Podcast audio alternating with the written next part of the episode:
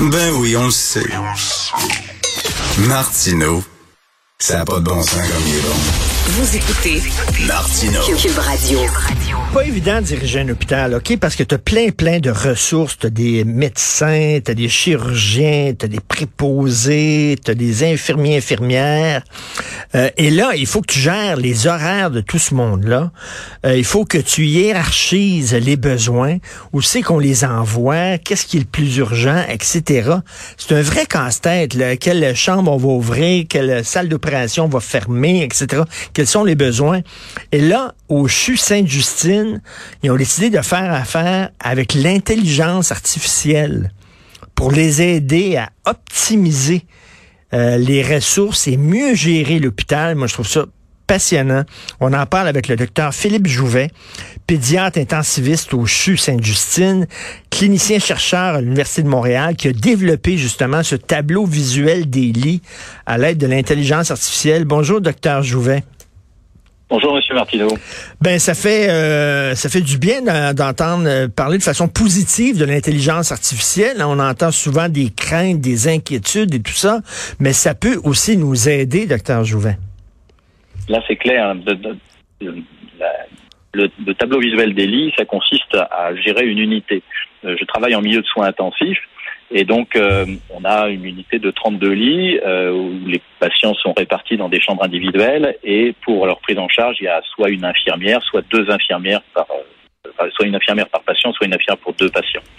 Et donc là, tous les jours, il faut décider le nombre d'infirmières qui sont nécessaires pour faire fonctionner le service, avec qui elles sont en relation au niveau, au niveau médical et au niveau bah, pharmacien, nalothérapeute.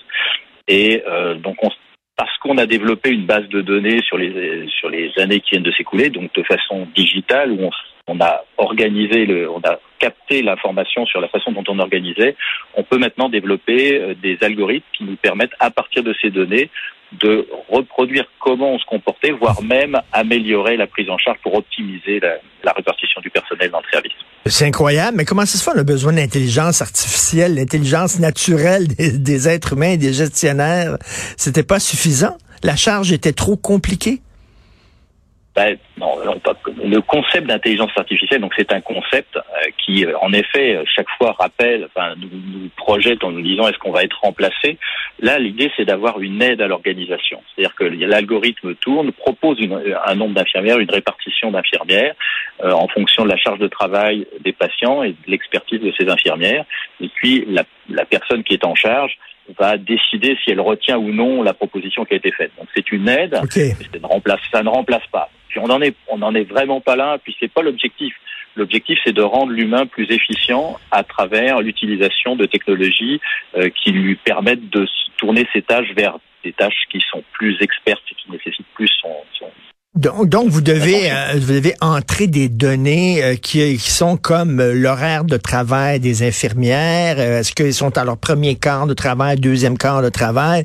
Quels sont les besoins du patient? Est-ce que c'est un besoin urgent, pas urgent, etc. Et mettre tout ça ensemble. Et là, ça calcule.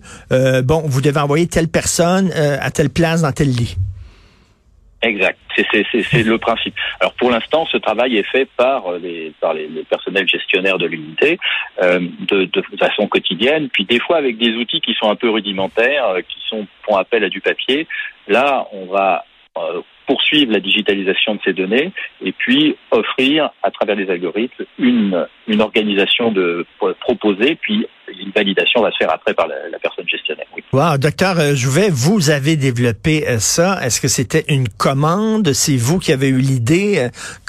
Comment ça a débuté cette histoire? Alors tout a débuté en 2016 par le coopératon. Euh, donc là, je remercie Luc Sirois pour euh, ces, ces, ces, organisations. Euh, et ça venait d'un besoin, le, le, besoin de parce que les, gestionnaires de l'unité à ce moment-là, en 2016, on passait de l'ancien bâtiment au nouveau bâtiment de Saint-Justine. Okay. Et un certain nombre de gestionnaires partaient, et donc on perdait de, la, de, de l'expertise dans la gestion de l'unité. Et euh, donc on a commencé à développer euh, un, un, système qui permettait de capter cette expertise, même si ces personnes s'en allaient. Euh, ça nous a permis de collecter des données avec le temps, donc avoir une, de créer cette base de données. Et maintenant, on en est rendu à la à, à, à des développements d'aide à l'organisation euh, à base d'intelligence artificielle. Mais fantastique, non, c'est fantastique ça, mais est-ce que vous pensez, je dis pas que ça va guérir le système de santé, mais ça va penser certaines plaies, en tout cas, ça va nous aider à mieux gérer les ressources actuelles? Ouais, de toute façon, un système de santé, ça a toujours ses limites, euh, et en effet, on essaie de les repousser. Euh, le, système de santé est fait pour guérir. Je suis pas sûr qu'il a besoin d'être guéri en lui-même. Euh, donc, mais de mon côté, j'ai fait une formation de gestionnaire, puis j'ai été chef de, de l'unité, donc je me suis rendu compte des limites qu'il y avait, et puis c'était dans cette optique de travail entre gestionnaires pour se dire mais comment est-ce qu'on peut faire pour optimiser? Parce qu'il faut comprendre que pour prendre en charge des enfants dans un milieu de soins intensifs, il faut qu'il faut que l'organisation soit là et puis qu'on soit pas en situation de surcharge pour que chacun soit bien à sa tâche. C'est dans cette optique-là que nous travaillons. Wow! Et qui, euh, ça appartient à qui cette invention-là? C'est-à-dire, vous pouvez peut-être la, la breveter puis la vendre à l'étranger aussi, parce que j'imagine on n'est pas les seuls à avoir ces, ces, ces problèmes-là, à gérer les ressources. Alors oui, donc là, bah, ça a été développé avec de l'argent public, euh, donc euh, ça, ça appartient au flux Sainte-Justine euh, en effet, l'idée c'est pas de le, cantonner à, à, notre centre hospitalier, mais de le développer par la suite. ce qu'il y a, c'est que actuellement il y a beaucoup de développements logiciels qui se font dans les milieux hospitaliers, et puis les choix des, des logiciels n'est pas forcément quelque chose de facile. Donc on est on est à la phase de on va démontrer l'intérêt du développement de tels outils. Et une fois l'intérêt démontré, à ce moment-là, on passera à la diffusion à d'autres centres. OK, donc c'est un peu comme un projet pilote. Est-ce que euh, vous avez euh, vous avez discuté de ça avec le ministre de la Santé, M. Dubé? Est-ce qu'il est intéressé, euh, si, ça, si jamais ça fonctionne, à le déployer dans d'autres hôpitaux au Québec?